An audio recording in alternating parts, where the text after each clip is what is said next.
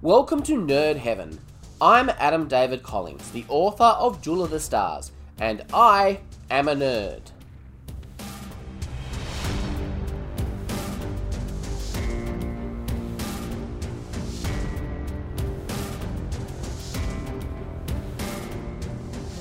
This is episode 27 of the podcast, and today I'm doing part 2 of my Lord of the Rings Read, Walk, and Watch.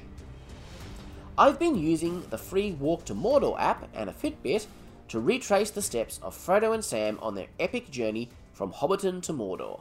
As I walk the story, I'm also revisiting both the book and the movie and discussing the story. We pick up the second installment at Bucklebury Ferry. So let's talk about Lord of the Rings.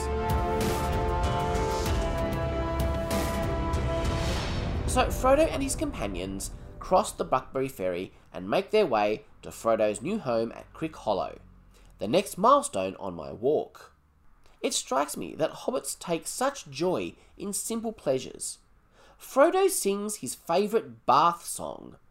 Favourite implying that there is more than one song specifically dedicated to baths.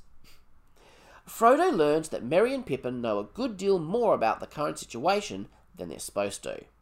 It seems Sam has been feeding them information. Frodo is conflicted about this. He's a little hurt and almost feels betrayed, but he's also amused. Sam reminds him that Gandalf told him to take a companion he could trust with him on his adventure. But it does not seem that I can trust anyone, Frodo says. And Merry says, It all depends on what you want. You can trust us to stick with you through thick and thin to the bitter end, and you can trust us to keep any secret of yours closer than you would keep it yourself. But you cannot trust us to let you face trouble alone and go off without a word. We are your friends, Frodo. Anyway, there it is. We know most of what Gandalf has told you. We know a good deal about the ring. We are horribly afraid, but we are coming with you or following you like hounds. One of the strongest themes that comes out through this story to me is that of friendship. If there's one thing that hobbits are good at, it's friendship. Sam, Merry, and Pippin demonstrate true dedication to their friend. Sam especially. I think that's one of the things that we all love so much about the story, because we all want a friend as true as Sam, and perhaps we all aspire to be a friend like Sam. In any case, it gives Frodo great joy to know his friends will not let him embark on this journey alone, and it gives me great joy to read about it.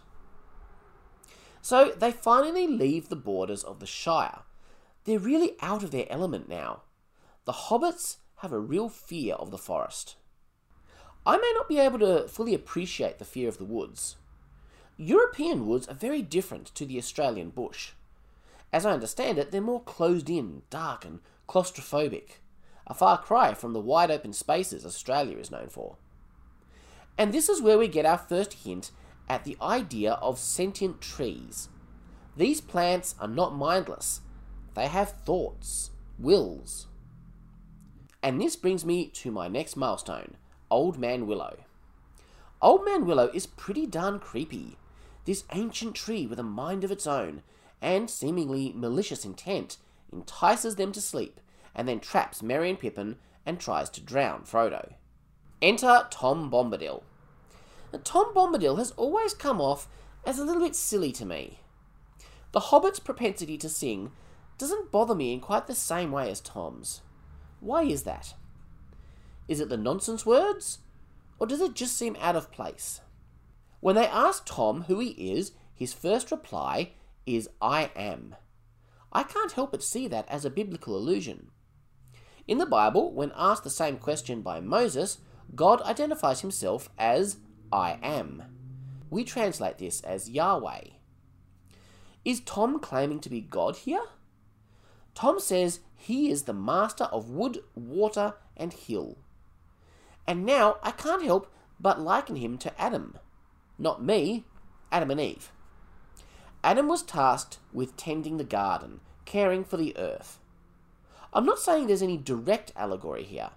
Tolkien has been quoted saying he didn't like direct allegory. But there's got to be some of his Christian influence coming out in Tom Bombadil. The more I read this, the more convinced I become that, yes, the nonsense words really do annoy me. All this derry doll dillo, it bugs the snot out of me. The next day, in Tom's house, which is my next walking milestone, he tells the hobbits stories of wonder, but we don't get to hear those stories. So we're kind of left in the dark about what's so great about this odd fellow. We learn the trees, like Old Man Willow, have grown old and hateful because of the destruction wreaked by people. And by people, I suppose I mean all humanoid sentient beings, such as humans, elves, dwarfs, hobbits. Tom indicates that he was first, older than everything. This seems to confirm that he is actually this world's Adam. It actually reminds me of Lorien in Babylon 5, the first sentient being to arise in the universe. And of course, the name Lorien is likely a Lord of the Rings reference. Lorien was a fascinatingly wondrous character. I was entranced by him.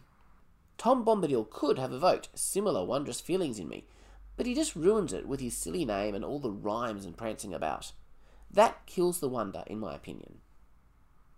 But one of the most fascinating things about him is that he seems to be immune to the ring's powers, which raises the question why doesn't he take it to Mount Doom? We'll address this question a little later. So they leave Tom's house and get caught in a fog. Again, fog and mist are much more intimidating in the UK than they are here. We get a little bit of fog, and it means you have to turn on your headlights. Big deal. And my hometown sits in a valley, so we can get some decent fog sometimes. But it has very rarely been bad enough to cause me anxiety, to make it impossible to see where you're driving or even walking. I've heard that in Wales, fog can be terrifying and quite dangerous because you really can get lost and not be able to see your hand in front of your face. So I have to read this passage with that knowledge in mind. At my next walking milestones, the hobbits are captured by Barrow-wight. This whole passage feels pretty weak. We don't even really see the character. It's just, oh, Frodo bumps into someone. Now he's in a cell. And then they're immediately rescued by Tom, who they summon with a song. He appears instantly. It seems the old Tom can teleport. Tom sings and the door opens. Just one more biblical reference for you. This reminds me of Peter's escape from jail in the book of Acts. This whole sequence feels completely pointless to me, just filler. But we learn that Tom's powers are limited to the region where he lives, where he is master. So that explains why he can't take the ring to Mount Doom. I remember reading this for the first time after I'd already seen the movie, and thinking to myself, I can see why they left all this out. It really doesn't add anything to the story. And then they arrive in Bree, my next milestone. It's dark, cold, and wet. The comfort of the inn seems very inviting. They use some great camera tricks in the movie here to make the hobbits look smaller. It's very basic stuff, using odd angles to shoot, but it's surprisingly effective. Their joy at arriving at the inn is tempered by the fact that Gandalf isn't here. Pippin's reaction when he learns that beer comes in pints is priceless. A nice example of character based humour. But Pippin still doesn't understand the gravity of their situation. He forgets to keep the name Baggins secret. We get our first mention of Rangers, as they are called by the people of Bree. They are thought to have strange powers of sight and hearing. It's said they can understand animals. They wander about and are rarely seen. One thing I love in the book is the mystery about what happened to Gandalf. He was supposed to meet them in Hobbiton, but he never showed. And all the time, they've still had no word from him. As Frodo's anxiety builds, we can't help but wonder what has become of him. Will we ever see him again? If we don't, what is Frodo to do? And again, Tolkien has this ability to make a hot meal and a comfortable bed feel like the most desirable things in the world. Things we take for granted in the modern world. But in a world like Middle Earth, and indeed in most of human history, these things were treasured, dreamed of by those who suffered the hardships of travel. We just don't appreciate that in today's world. Once they've been shown their room and given a meal, the hobbits are invited to join the company. The movie presents a pub that's quite familiar to us individual tables, people sitting in their own groups talking with those they know, maybe a few sitting at the bar getting to know each other. But that's not what Tolkien describes in the book. All those who are staying at the inn that night are gathered in one room, all talking and getting to know each other. It's quite an alien concept to me, but it makes sense.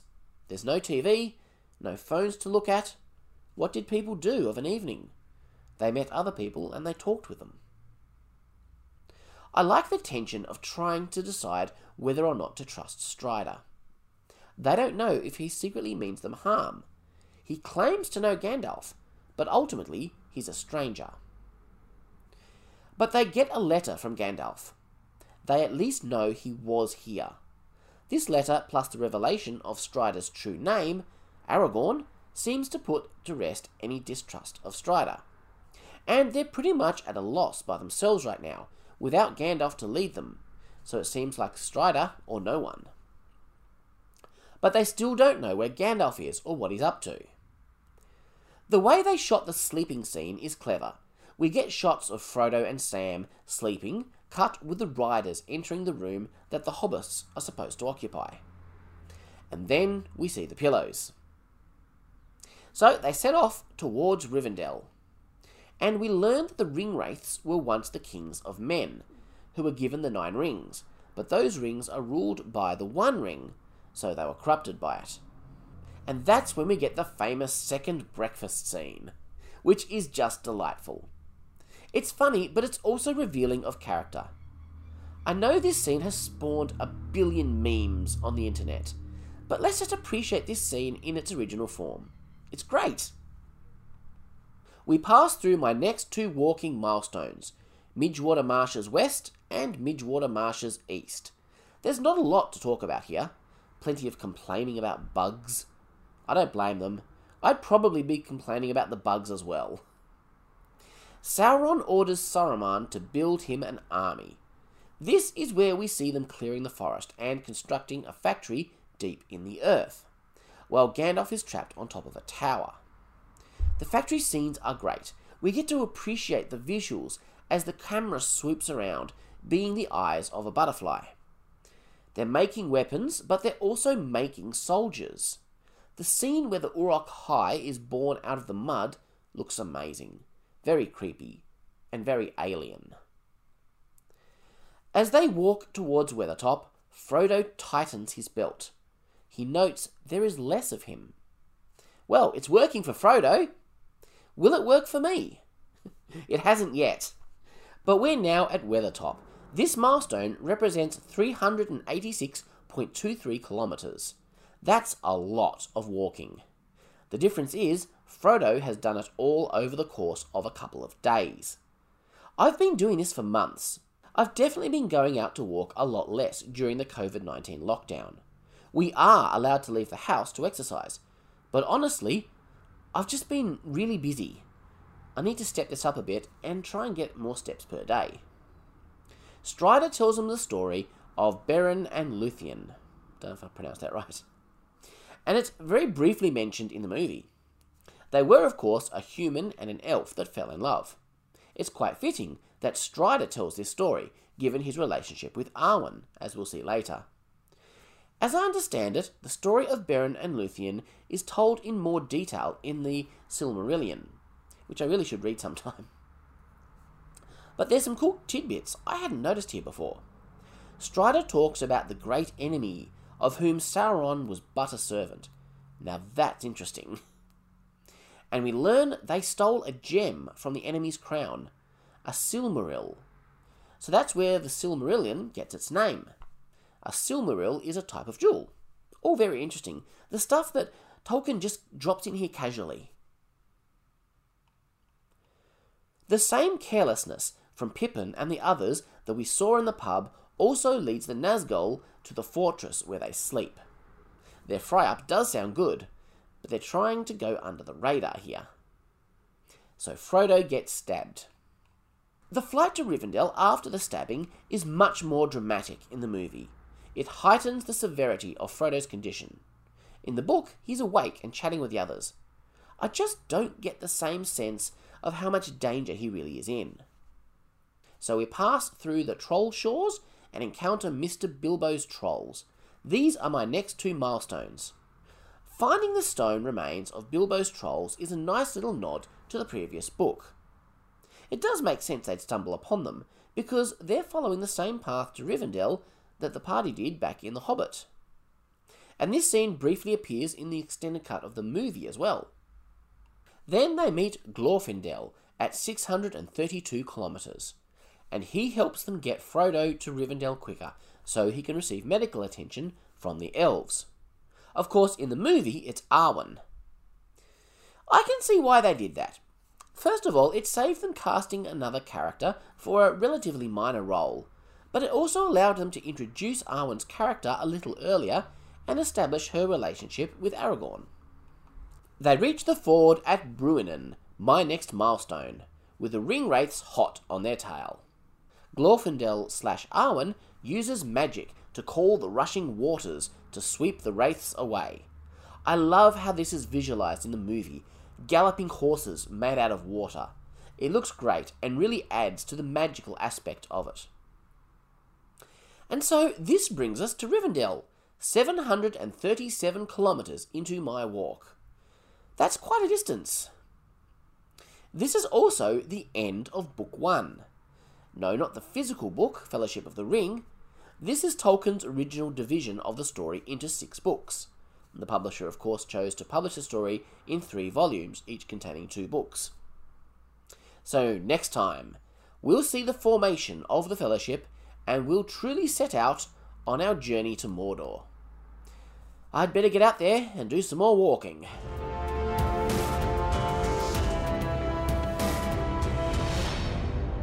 Next podcast, we're going to be delving right back into the DCEU and talking about Batman versus Superman. It's going to be quite an epic podcast. I might even break it into two. I haven't decided yet. If I do break it in two, you may get the first part uh, just in one week's time instead of two weeks' time. Um, but I'll make up my mind and I'll do whatever I do. Any case, I will see you next time on Nerd Heaven. Catch you later.